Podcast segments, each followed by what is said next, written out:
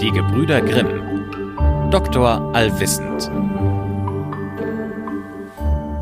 Es war einmal ein armer Bauer namens Krebs. Der fuhr mit zwei Ochsen eine Fuhre Holz in die Stadt und verkaufte sie für zwei Taler an einen Doktor.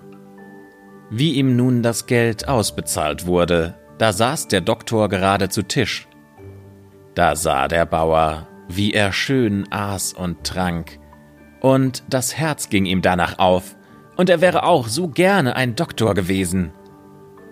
Also blieb er doch ein Weilchen stehen und fragte endlich, ob er nicht auch ein Doktor werden könnte.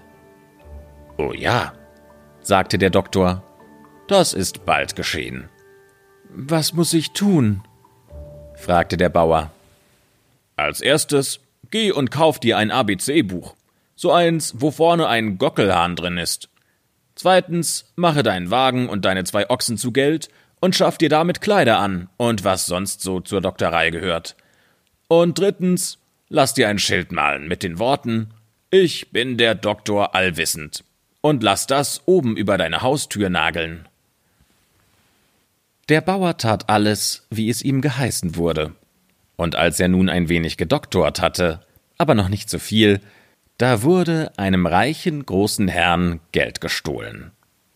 Und dem wurde vom Doktor allwissend gesagt, der in dem und dem Dorfe wohnte und auch wissen müsste, wo das Geld hingekommen wäre. Also ließ der Herr seinen Wagen anspannen, fuhr hinaus ins Dorf und fragte bei ihm an, ob er der Doktor allwissend wäre. Oh ja, der wäre er, und so sollte er mitgehen und das gestohlene Geld wieder beschaffen. Oh ja, aber die Grete, seine Frau, die muss auch mit. Der Herr war damit zufrieden und ließ sie beide in den Wagen sitzen, und sie fuhren zusammen fort. Und als sie auf den adligen Hof kam, da war der Tisch gedeckt, und er sollte erst mitessen. Ja, aber seine Frau, die Grete auch, sagte er, und setzte sich mit ihr hinter den Tisch. Und als der erste Bedienstete mit einer Schüssel voll schönem Essen kam, da stieß der Bauer seine Frau an und sagte Grete, Grete, das war der Erste. Und meinte, es wäre derjenige, welcher das erste Essen brächte. Der Bedienstete aber meinte, er hätte damit sagen wollen, das ist der erste Dieb. Und weil er es aber nun wirklich war, da wurde ihm Angst, und er sagte draußen zu seinen Kameraden Der Doktor weiß alles. Wir kommen übel an. Er hat gesagt, ich wäre der Erste. Der zweite Bedienstete wollte erst gar nicht herein, aber er musste doch. Und wie er nun mit seiner Schüssel hereinkam, da stieß der Bauer seine Frau an. Grete, Grete, das ist der zweite. Dem Bediensteten ward ebenfalls Angst, und er machte, dass er hinauskam. Und dem dritten ging's nicht besser. Der Bauer sagte wieder Grete, schau, das ist der dritte. Und der vierte musste eine verdeckte Schüssel hereintragen, und der Herr sprach zum Doktor, er sollte seine Kunst zeigen und raten, was darunter läge. Es waren aber Krebse. Der Bauer sah die Schüssel an, wusste aber nicht, wie er sich helfen sollte, und sprach Ach, ich armer Krebs. Und wie der Herr das hörte, so rief er Ha. Da seht ihr, er weiß es. Nun weiß er bestimmt auch, wer das Geld hat. Der Bedienstete hatte aber gewaltig Angst, und er blinzelte den Doktor an, er möge einmal mit herauskommen.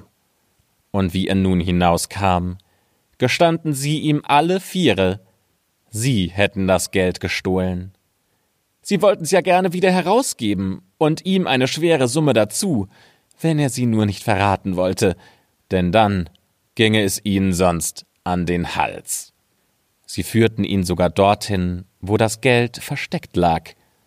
Und damit war der Doktor zufrieden, ging wieder hinein, setzte sich an den Tisch und sprach Herr, nun, ich will in meinem Buch suchen, wo das Geld steckt.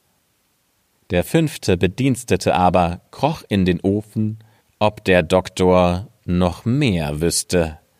Der saß aber und schlug sein ABC-Buch auf, blätterte hin und her und suchte den Gockelhahn. Weil er den aber nicht gleich finden konnte, sprach er Du bist doch darin, und du musst auch heraus. Da glaubte der im Ofen, er wäre gemeint, sprang voller Schrecken heraus und rief Dieser Mann weiß alles. Nun zeigte der Doktor allwissend dem Herrn, wo das Geld lag sagte aber nicht, wer es gestohlen hatte, und bekam so von beiden Seiten viel Geld zur Belohnung. Und so wurde aus ihm ein berühmter Mann. An dieser Stelle ist das Märchen zu Ende. Vielen Dank fürs Zuhören. Es freut mich sehr, dass ich euch damit eine Freude machen kann. Aber ich habe trotzdem noch eine Bitte. Bitte geht auf iTunes und bewertet diesen Podcast. Mit eurem Feedback helft ihr mir nämlich sehr weiter, diesen Podcast besser zu machen und die richtigen Märchen für euch rauszufinden. Vielen Dank für eure Unterstützung und bis zum nächsten Märchen.